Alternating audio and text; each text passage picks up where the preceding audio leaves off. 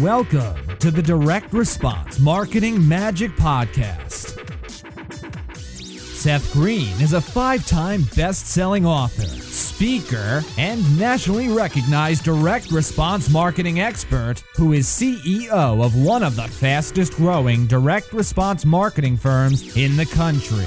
To get free access to a download of his new book, Podcast Marketing Magic, and a free live training webinar that will show you how you can use a podcast to attract new customers and referrals like magic, simply register at www.ultimatemarketingmagician.com.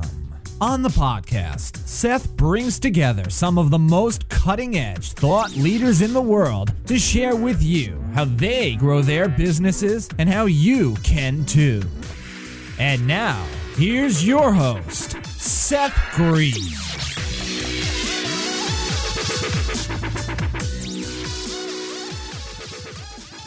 Hi, my name is Alex Ella Green. The best marketing guy is my dad.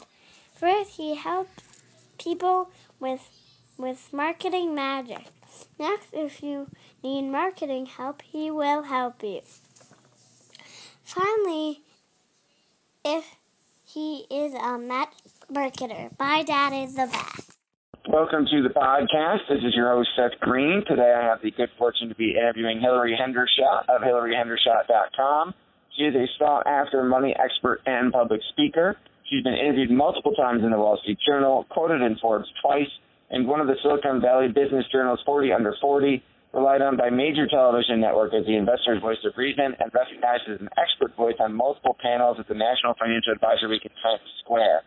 Hilary is a sought after expert on money matters and financial transformation. Hilary, thank you so much for joining us today. I'm super excited to be here, Seth. We are super excited to have you. Let's go back in time. I know you weren't always a financial guru. Where did you grow up? I was not always a financial guru. I grew up right here in uh, San Jose, California. I um am one of the few people who can say she was actually born in Silicon Valley, so I'm a native. And I, though I left a couple of times, I am back here in San Jose, and and I love it. Recently, recently named one, the most expensive city in the country to live in. Can't say I'm proud of that though. I can certainly understand that. What was your childhood like, being a Silicon Valley native? Let's see. My mother worked in clinical laboratory in the hospital. My father was a financial advisor. Actually, when I was born, he was a life insurance salesman, and he converted his practice to what's called a fee-only or fiduciary advisory practice uh, when I was very young, and that term fiduciary is becoming more and more popular now. What it means is that we don't do business with conflicts of interest um, between us and our clients. And I thought what he did was pretty darn boring for a long time. And I went to work in his practice around the age of 25. And as soon as I realized that financial planning was more about working with people to make sure that they're happy and have everything they want and live the life of their dreams, I was hooked, and I've kind of I've been here ever since. So going on 16 years now. That is awesome. So, how did you get? How did you become Hilary Hendershott? So, how did you attract all this media attention? How did you get to where you are now? So, I realized um, uh, I got my start in the field of financial planning, like I said, in my early to mid 20s. And so, and I also had a head for numbers. I was always really good at math. I loved economics. And I would be working with multimillionaires during the day, helping them plan their investments. And I would come home to my apartment to a stack of bills that I wouldn't open because I couldn't pay them.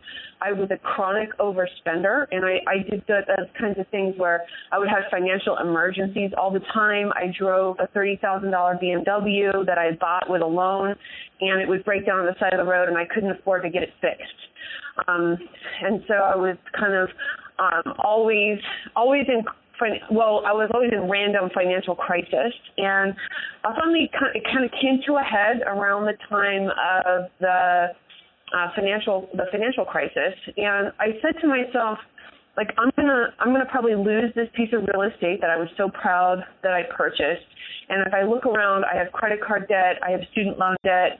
You know, I have a high income, but things aren't going well for me financially. I seem to make money disappear.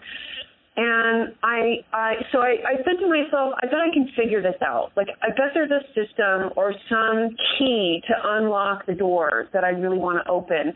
And if I can figure it out for myself, I bet I can figure it out for other people too. And I became really, I read everything I could get my hands on about behavioral finance and money psychology and actually neuropsychology or the power of language when it comes to money. And what I figured out is that we all have what's called a money operating system.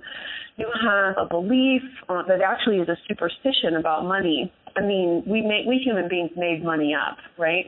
It doesn't actually exist, and yet we firmly believe things like money doesn't grow on trees, or money is the root of all evil, or um, there's always enough money, or if I'm good, the universe will provide.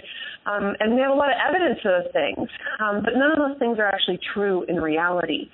And so when I kind of I kind of found this key that I thought really unlock the kingdom for a lot of people, I put together a talk that I was able to deliver on a TED stage.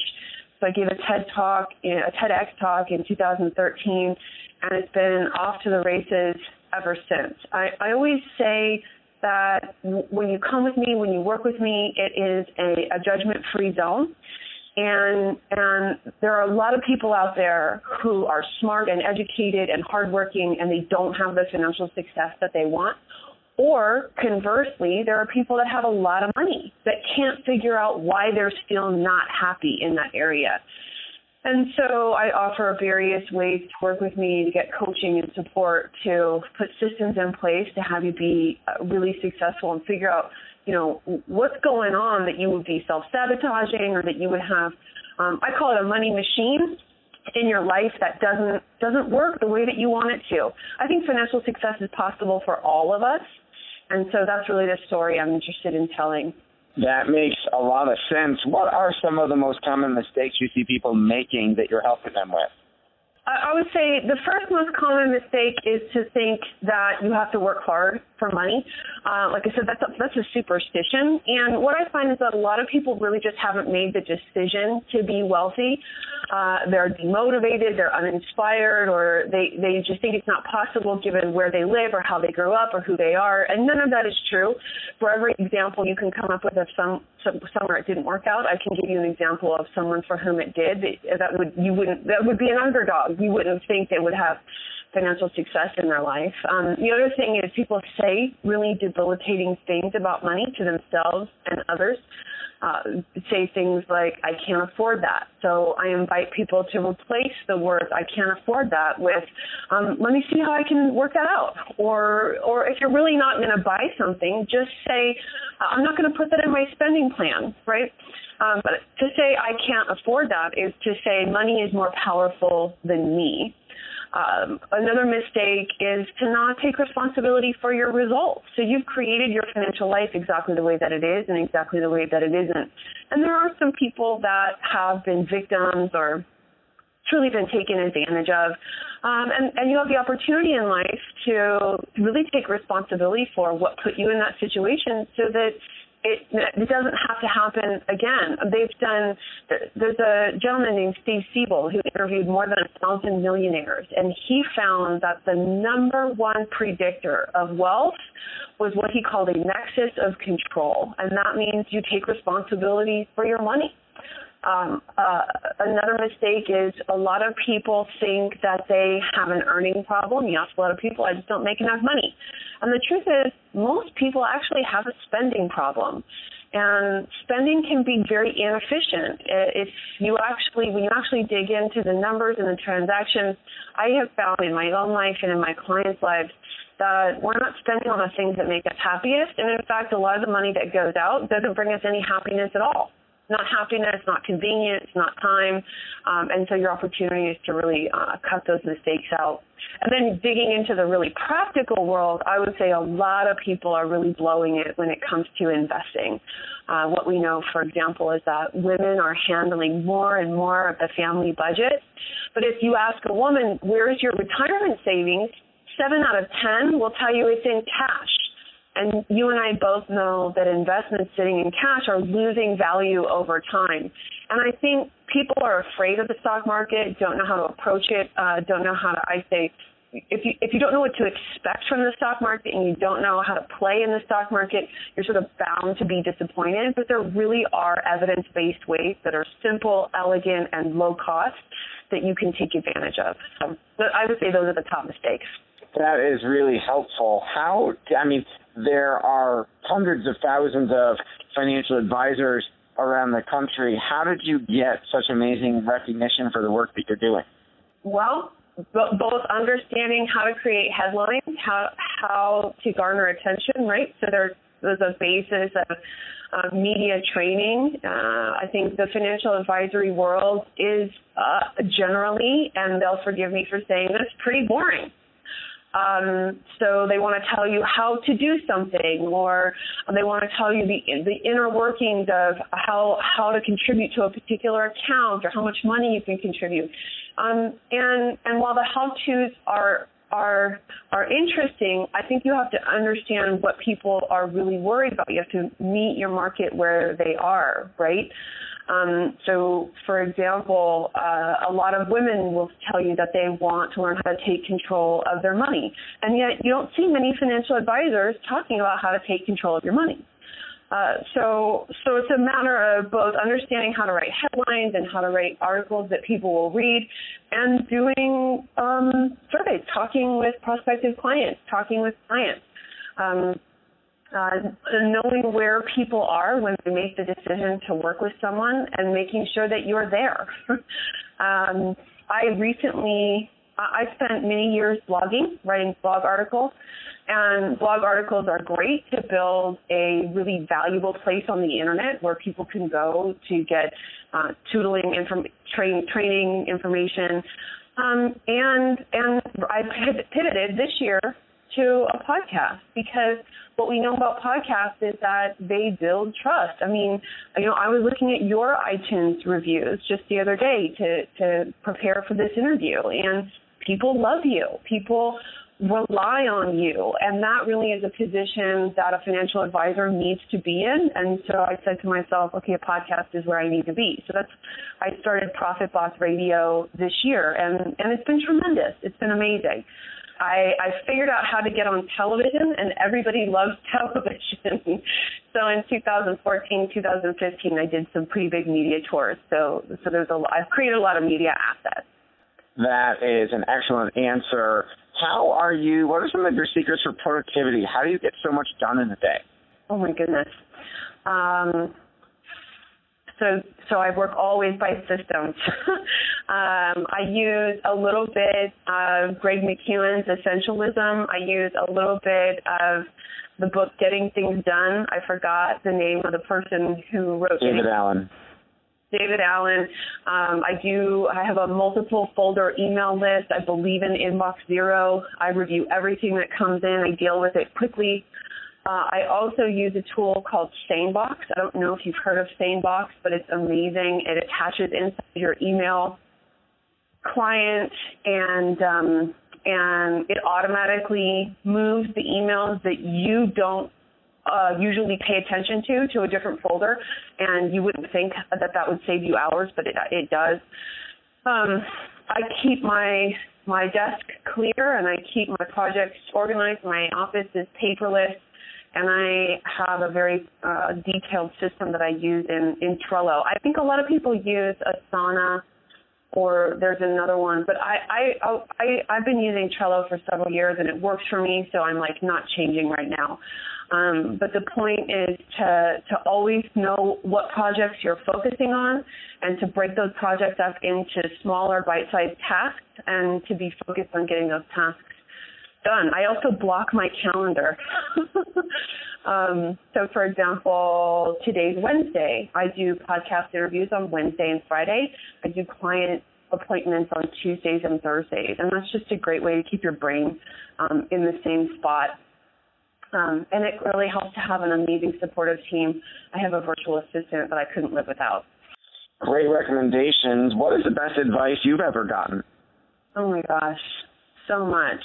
I'm just listening and re-listening to Tony Robbins' interview on the Tim Ferriss podcast, and he's talking about the difference between fulfillment and achievement. And I think those of us who are achievers uh, really have to get real about the negative impact of critical self-talk on our lives.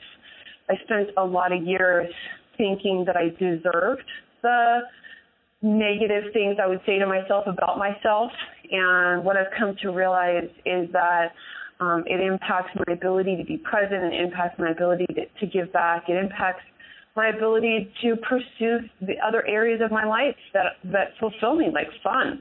Um, what I know is that uh, is that I'm, I'm very interested in achievement. My personality is very oriented around uh, building a big platform and getting awards and and like that. But what fulfills me is when I log into my Profit Boss Facebook group or someone writes a review on on the Profit Boss iTunes and says, you know, you changed my life.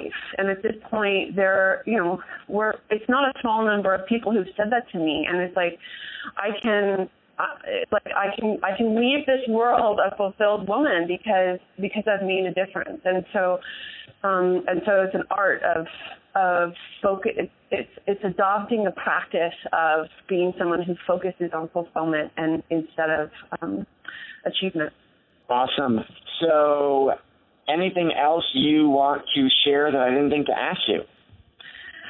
So, I really think that wealth building is is is being someone who's rich and wealthy and financially free, nobody likes to say retirement anymore, so we're all saying financial freedom, and it's the same thing. Seth.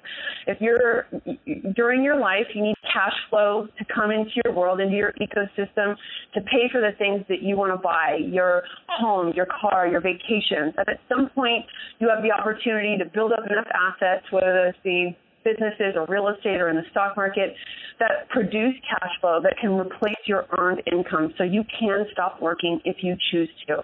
For so many people, this idea is out of reach or um, seems very intimidating. I believe it's breakdownable into eight principles. Um, I'm teaching those principles, like I said, in the judgment-free zone, and um, and I just want your readers, your listeners, to know that um, that I'm their advocate, that that uh, that I'm I'm that optimistic uh, voice, and and that I have um, lots of people working with me now who have taken ground and made progress they never thought they'd make. That is absolutely incredible, fascinating interview. We greatly appreciate your time. Folks, for you listening, go to hilaryhendershott.com. That's H I L A R Y H E N D E R S H O T G.com to learn more. Uh, Hilary, thank you so much for your very valuable time. Thanks, Seth. Thanks, everybody, for listening. We'll talk to you next time. Thanks so much for listening to this special productivity series of the Direct Response Marketing Podcast.